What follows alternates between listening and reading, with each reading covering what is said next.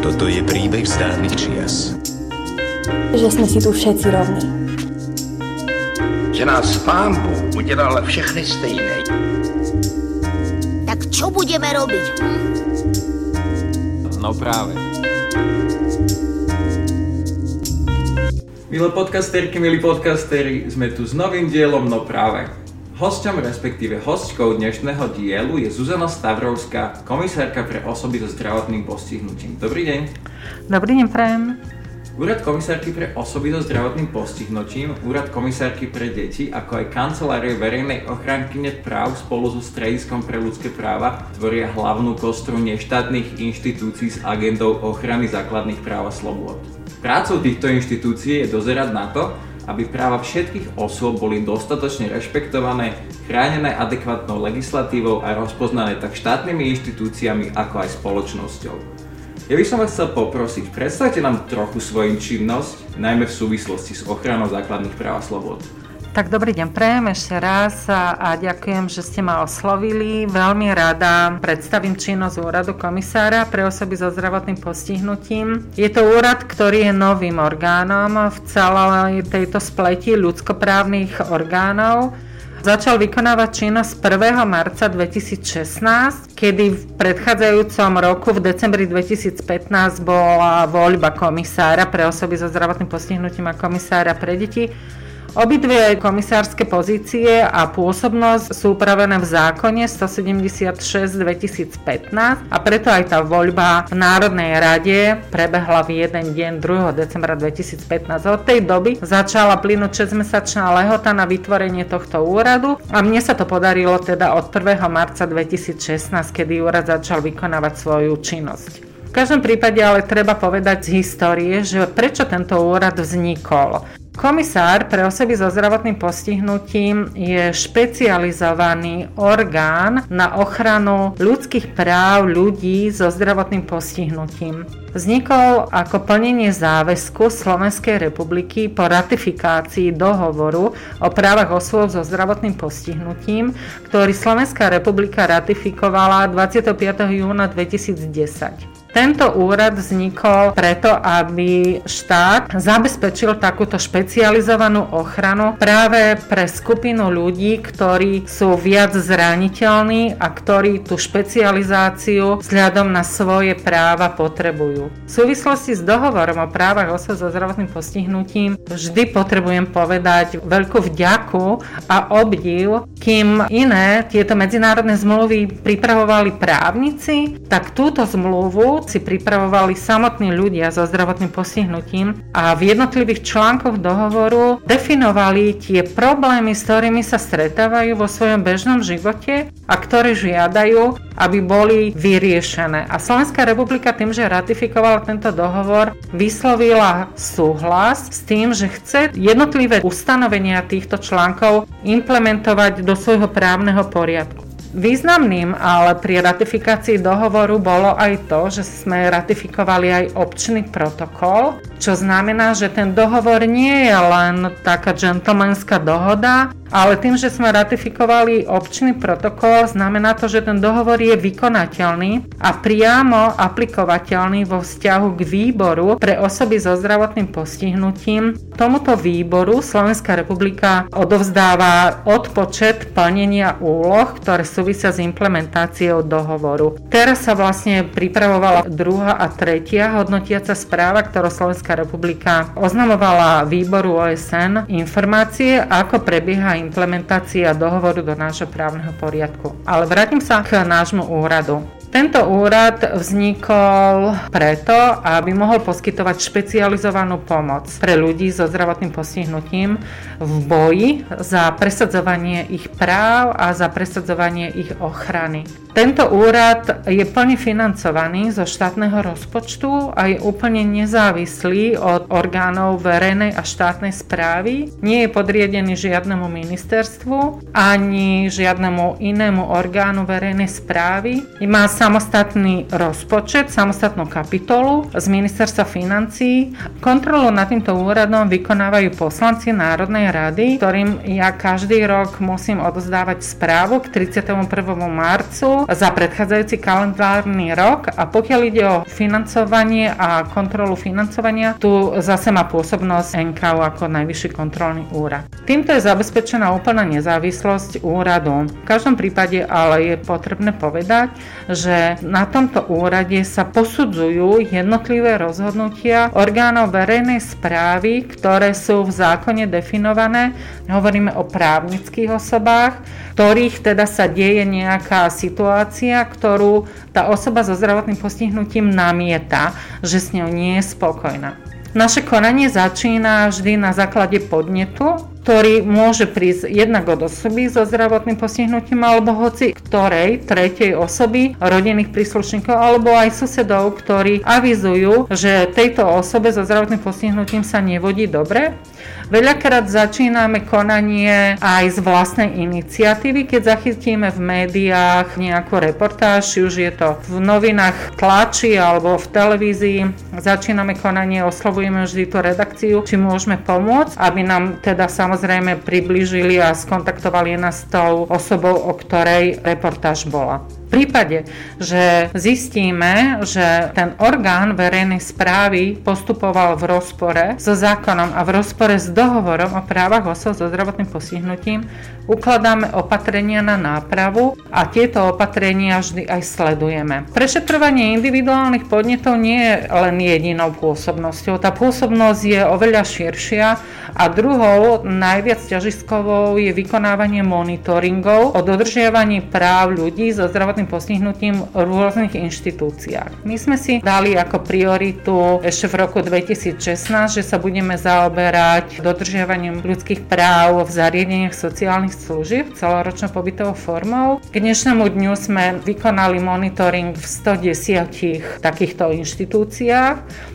ale súčasne sme monitorovali aj, ako sú dodržiavané práva ľudí, ktorí sú vo väzniciach, kde sme vykonali tiež rozsiahly monitoring. Ten monitoring vždy prebieha formou interaktívnych otázok, ktoré posielame do tej inštitúcie cez náš webový portál, ale následne každé takéto zariadenie aj osobne navštívime, kde sme teda niekoľko hodín a ten osobný monitoring prebieha formou rozhovorov s klientmi alebo so zamestnancami, s vedením takéhoto zariadenia. V roku 2019 sme si vytvorili novú prioritu a začali sme monitorovať ľudské práva pacientov v psychiatrických liečebniach, ktoré sme navštívili niekoľko dní. V každej liečebni sme trávili a zistili sme, že v takýchto zariadeniach žiaľ nie vždy sú tie ľudské práva dodržiavané. V súvislosti s pomocou, ktorú vieme poskytnúť ľuďom so zdravotným postihnutím, medzi také podstatné činnosti patrí ešte aj podávanie podnetov na prokuratúru. V prípade, že nie je možné podať odvolanie proti rozhodnutiu orgánu štátnej alebo verejnej správy a my vyhodnotíme, že ten orgán nepostupoval správne, tak podávame podnety na prokuratúru alebo na generálnu prokuratúru, ale súčasne aj ďalšou formou pomoci je napríklad aj vstup do súdnych konaní. V tých konaniach vystupujeme na strane osoby so zdravotným postihnutím ako taký ochranca jej práv v tomto súdnom konaní. Tu len potrebujem zvýrazniť to, že nie sme advokáti, nemáme takú pôsobnosť, ako majú advokáti v súdnom konaní. Čiže vždy je potrebné, aby ten človek vyhľadal aj pomoc, teda nejakú právnu, ale my teda vždy dávame aj vyjadrenia, dávame odvolania, čiže komunikujeme aj so súdom priamo, všetko v záujme toho človeka so zdravotným postihnutím. Keby sme mali vstupovať do všetkých súdnych konaní, tak je to nereálne, pretože na úrade nás pracuje 11 aj so mnou, čiže počet tých súdnych konaní musíme korigovať v takých prípadoch, keď naozaj vidíme aj z pohľadu dohovoru o právach osob so zdravotným postihnutím, že tam môže dôjsť k zásahu a že tá pomoc teda nie je nejakým spôsobom zabezpečená. Ďakujem veľmi pekne za pekné zhrnutie. Aj napriek teda mladému veku úrad vidíme, že dosť pilne pracuje. Ja by som sa vás chcel teraz opýtať na možno takú sociologickú spoločenskú otázku že vlastne tá téma ochrany práv ľudí so zdravotným postihnutím ešte nie je úplne mainstreamovou témou. Vidíme ale niektoré tzv. v úvodzovkách lastovičky, ako napríklad téma tlmočenia vyhlásení do posunkového jazyka, ktoré sa tento rok v súvislosti s pandémiou dostatočne veľa skloňovalo. Ostatných otázkach ale táto téma potreby debarierizácie spoločnosti a v spoločenskej debate ako keby zastala.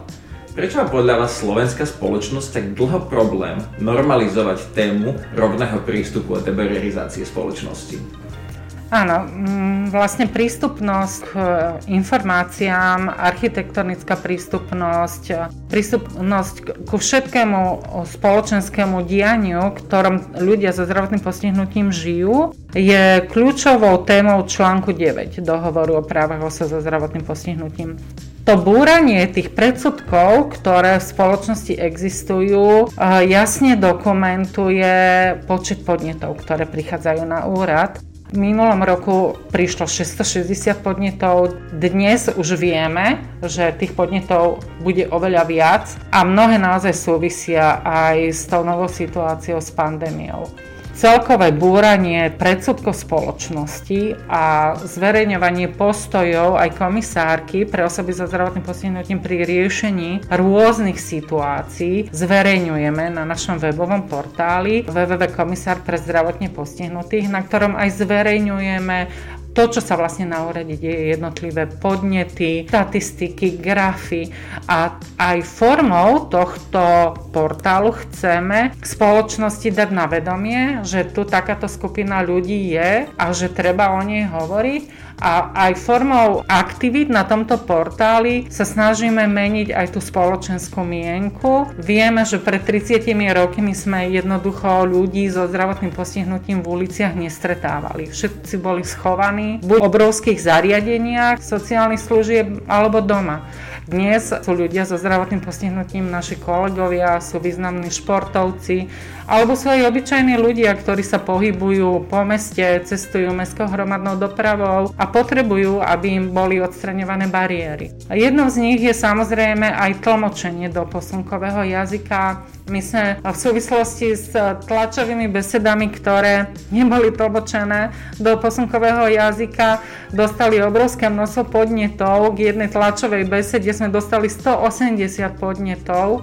Táto skupina ľudí naozaj namietala, že tlmočenie do slovenského posunkového jazyka pri tej tlačovej besede nebolo zabezpečené. Ale Máme tu ďalšiu skupinu nepočujúcich, ktorí nevedia ovládať ani nepoznajú posunkový jazyk. A sú to ľudia, ktorí povedzme časom prišli o sluch, ale vedeli by povedzme odčítavať z pusy, ale teraz je taká situácia, že všetci máme zakryté ústa, aj nos rúškami, čiže títo ľudia sú odstrihnutí od informácií a významných informácií. Práve, že aj s nimi sme riešili problém týkajúci sa tlmočenia a prepisu hovoreného slova na obrazovke do textového poľa, tak aby si mohli prečítať, že o čo vlastne na tej obrazovke ide. Ale tlmočenie do posunkového jazyka alebo prepis nie je jedinou tou témou, ktorá v tomto období vyvstáva. Je tu naozaj veľmi zlá situácia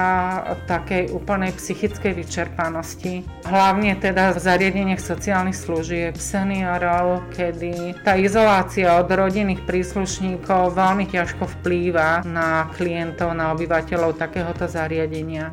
Máme denne niekoľko podnetov, ktoré upozorňujú na zlé zaobchádzanie s týmito klientmi, ale žiaľ nie len v zariadeniach, ale aj v rodinách. Tá bezmocnosť prichádza aj s celkovou tou dobou a problém pre nás je, že keď v danom zariadení majú pozitívne testovaných klientov, tak my nemôžeme do tohto zariadenia vstúpiť a vykonať tam monitoring. My máme naozaj rozsiahle skúsenosti, že už pri návšteve takéhoto zariadenia hneď interaktívne odozdávame poznatky, ktoré máme z tej osobnej návštevy a behom pár dní nastáva zmena a vtedy to má obrovský zmysel. Vtedy má zmysel chodiť do tých zariadení a dohliadať na to, aby tie životné podmienky ľudí v týchto zariadeniach sa zlepšili. V tomto smere je naozaj veľmi pozitívne hovoriť o obrovskom nasadení v jednotlivých týchto zariadeniach, o obrovskom nasadení zamestnancov a tu by som teda veľmi chcela poďakovať, ako sa starajú o tých ľudí, hlavne v čase pandémie, keď nemôžu ísť do svojich domácností za svojou rodinou a v prípade pozitívnych testov tam zostávajú v týchto zariadeniach tí zamestnanci rámci aj niekoľko týždňov. Čiže v tejto súvislosti zase veľké ďakujem za ich mimoriadnú starostlivosť a obrovské nasadenie, aj za to, že dokážu toto ťažké povolanie vykonávať takto obetavo. V týchto dňoch ale sa stretávame ešte aj s takými podnetmi, ktoré nám avizujú hlavne u detí s autizmom tú potrebu chodiť do denného centra, chodiť do školy, dodržiavať tie denné návyky, pretože práve títo ľudia sú veľakrát len jediná cesta, ten stereotyp, ten pravidelný stereotyp, na ktorý sú naučení a v prípade, že nechodia do školy, tak e, tento problém proste musí zvládať rodina a veľakrát s veľkým, veľkým úsilím a s veľkým vyčerpaním. Ďakujem veľmi pekne aj za toto zhrnutie. Ja som z toho pochopil, že väčšina tej zmeny spočíva práve v konkrétnych ľuďoch, konkrétnych pracovníkoch. Ja by som sa chcel ale opýtať na tú zmenu, ktorá ide tzv. z hora. Viem, že e, mimo pandémie sa toho veľa stihnúť nedalo, ale ktoré z tých krokov novej administratívy by ste vnímali ako posun k lepšiemu pre práva osob so zdravotne ťažkým postihnutím? Alebo kde vidíte skôr zhoršenie situácie? A chcel by som sa ešte spýtať na takú konkrétnu, ktoré nedostatky možno aj dlhodobejšie vidíte v legislatíve?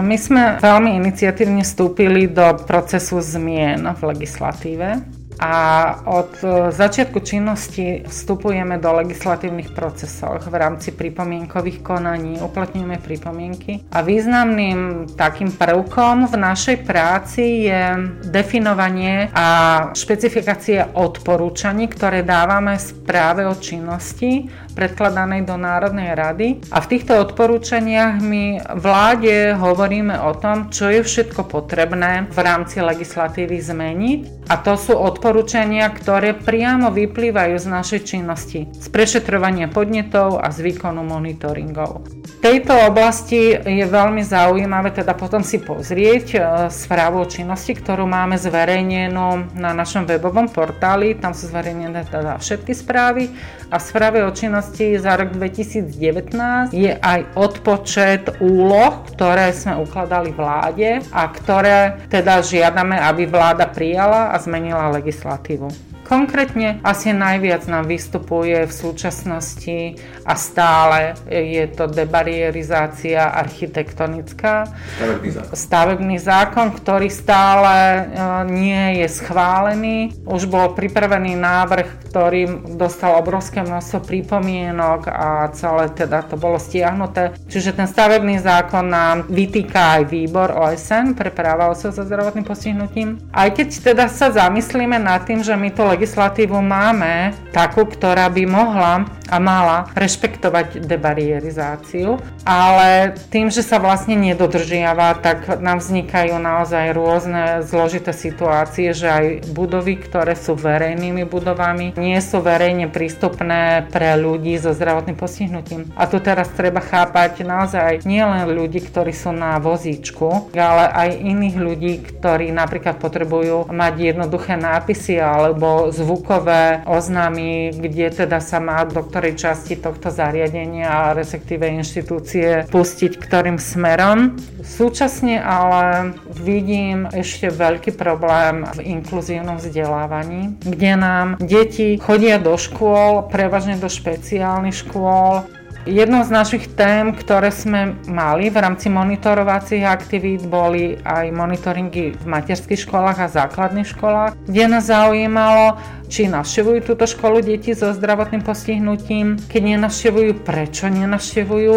A keď navštevujú, aké sú tam podmienky z hľadiska zabezpečenia ich potrieb? A to sú potreby všetkého možného druhu, nie len teda cestou asistenta učiteľa pri vzdelávaní týchto detí, ale sú to potreby aj pri zdravotnej starostlivosti a súčasne aj pri takých úkonoch seba obsluhy, keďže to dieťatko jednoducho tých pár hodín v škole je v súvislosti so zdravotnou starostlivosťou nám najviac vyskakujú problémy zabezpečenia zdravotných sestier pre deti s diabetes. Súčasne ale sa rieši niekoľko rokov aj téma podporovaného rozhodovania, o ktorom hovorí článok 12 dohovoru o právach osob so zdravotným postihnutím, pretože tento článok hovorí o tom, že všetci ľudia so zdravotným postihnutím majú právo na plnú spôsobilosť na právne úkony a v prípade, že potrebujú pomoc pri svojom rozhodovaní, štát je povinný zabezpečiť túto podporu pri rozhodovaní.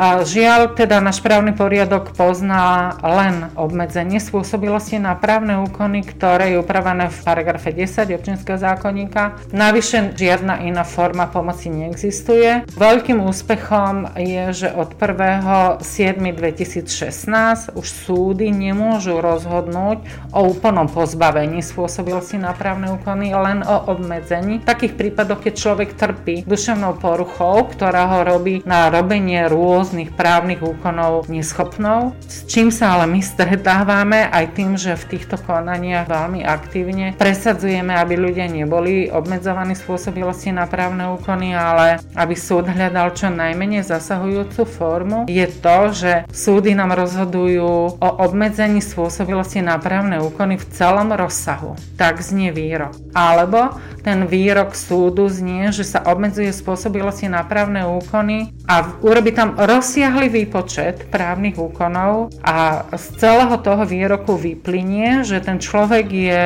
spôsobilý nakladať desiatimi eurami týždenne. Čiže nehovoríme o žiadnom posune v chápaní pomoci ľuďom so zdravotným postihnutím, ale v úplnej sfére neschopnosti vykonávať právne úkony. A v tomto smere teda máme aj veľké vízie, aby teda náš občianský zákonník bol zmenený. Sme jedinou krajinou v okolí, ktorá na túto právnu úpravu nereflektovala a článok 12 dohovoru sa neimplementoval do nášho právneho poriadku poriadku. Pri podpore o rozhodovaní hovoríme o tom, že potrebujeme my legalizovať tú pomoc, ktorú poskytuje rodina, poskytujú priatelia pri rôznych právnych úkonoch, aby mohli byť prítomní a poradiť prípadne ľuďom s mentálnym postihnutím vysvetliť v tom jazyku, v ktorom oni porozumeli, aký právny úkon idú robiť. Lebo povedzme si tak, ja vždy hovorím ako príklad, ja sama nie som si schopná spracovať daňové priznanie. Rovnako všetci máme a využívame poradcu, finančného poradcu, hypotekárneho poradcu. Sú tu ľudia, odborníci, ktorí sa špecializujú na rôzne témy. A prečo by ľudia so zdravotným postihnutím, s mentálnym, s duševným nemali právo na takéhoto poradcu aj pri rôznych iných úkonoch, a to je celé spektrum úkonov. Niektorí potrebujú pri tých najzložitejších úkonoch, právnych úkonoch pomoc, niektorí aj pri tých jednoduchších. Čiže to spektrum je rozsiahle a tá pomoc reálne je im poskytovaná v rodinách alebo povedzme v škole, v zamestnaní, kde títo ľudia pôsobia. Človek, keď nemá spôsobilosť na právne úkony, tak veľmi ťažko sa mu uplatňuje ďalšie práva, ktoré sú garantované v dohovore. Vždy musí potom komunikovať formou opatrovníka, ktoré ktorého ustanoví súd e, v rozhodnutí. Ďakujem aj za toto zhrnutie. Vidíme, že toho priestoru na zlepšenie je tam naozaj veľa. Ešte asi je viacej, ako by sme si aj my, čo s tým pracujeme, vieme predstaviť.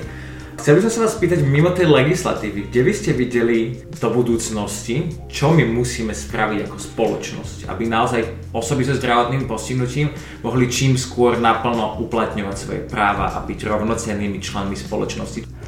Myslím si, že musíme hlavne zmeniť naše myslenie.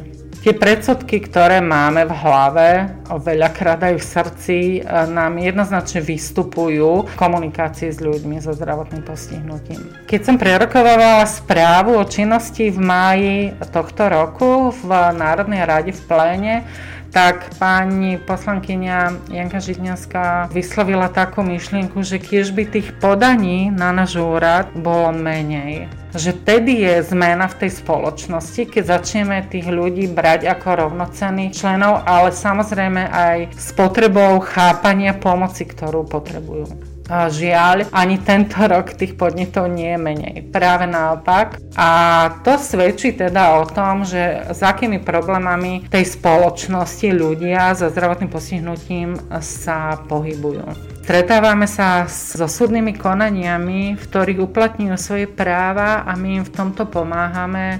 Vedieme ich tým súdnym konaním aj formou poučenia o správnom postupe, napísaním odvolania alebo žaloby na súd, čo už teda vykonávame naozaj e, v rámci rozsiahleho chápania pomoci ľuďom so zdravotným postihnutím. A tí ľudia sa súdia 2, 3, 4, 5 rokov. To rozhodnutie sa niekoľkokrát otočí aj cez najvyšší súd a stále tú pomoc, ktorú potrebujú, nedostanú.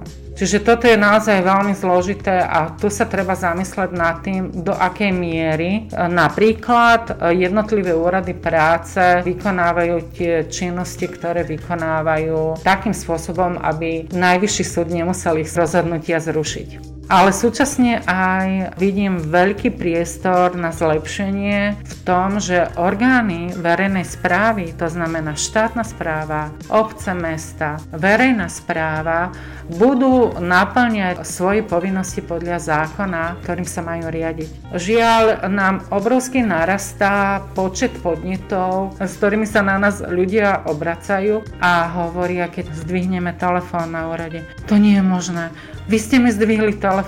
To je úplný zázrak. Ja sa neviem dovolať na žiadny úrad a vy ste mi zdvihli telefón. Alebo vy mi reagujete na mail. A tuto my prichádzame naozaj k poznaniu, že ľudia nás berú ako inštitúciu veľakrát ako tú poslednú v celom tom spektre hľadania pomoci a v takýchto prípadoch naozaj my musíme konštatovať, že keby na úradoch dochádzalo k plneniu ich povinností, toho poradenstva, ktorým vyplýva zo zákona, že tí ľudia by sa nemuseli veľakrát sem obracať. Lebo tou prvou inštitúciou pomoci je ten úrad, na ktorý si dávajú tú žiadosť. Tam by mali byť oni poučení, mali by im všetko vysvetliť, ako to bude prebiehať, aké doklady je potrebné predložiť a následne potom, až sa majú tí ľudia obracať na tento úrad až po vydaní rozhodnutia, lebo zmyslom tohto úradu je je preskomávať rozhodnutia orgánov verejnej správy a postupy tých orgánov verejnej správy.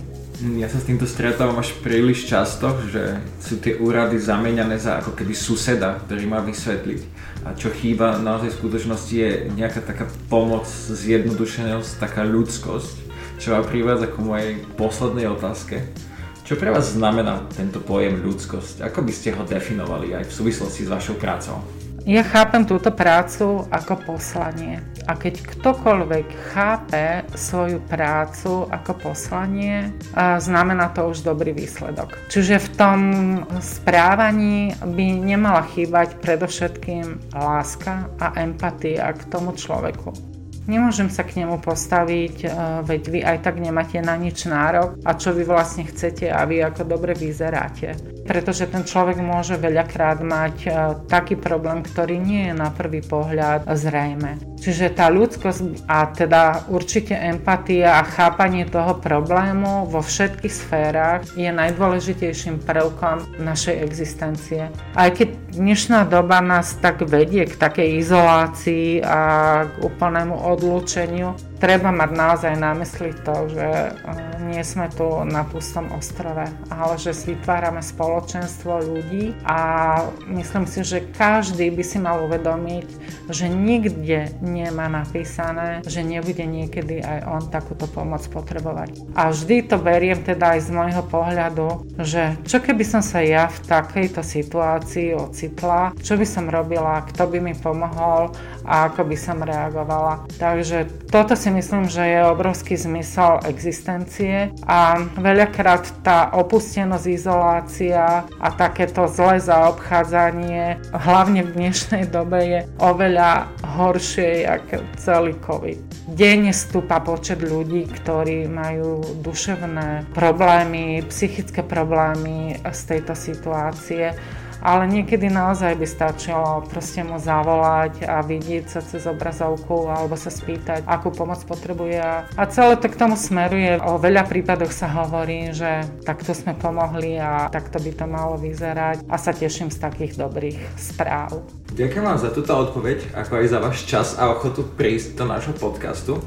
Budeme vám držať palce vo vašich budúcich aktivitách a dúfame tiež, že tento rozhovor je len začiatkom ďalšej spolupráce našich inštitúcií. Ďakujem aj vám, milé podcasterky a milí podcasteri, že ste s nami ostali až do konca. Dnes sme sa rozprávali s komisárkou pre práva osob so zdravotným postihnutím Zuzanou Stavrovskou. Ja som Jakub Popík a toto je podcast Slovenského národného strediska pre ľudské práva. No práve.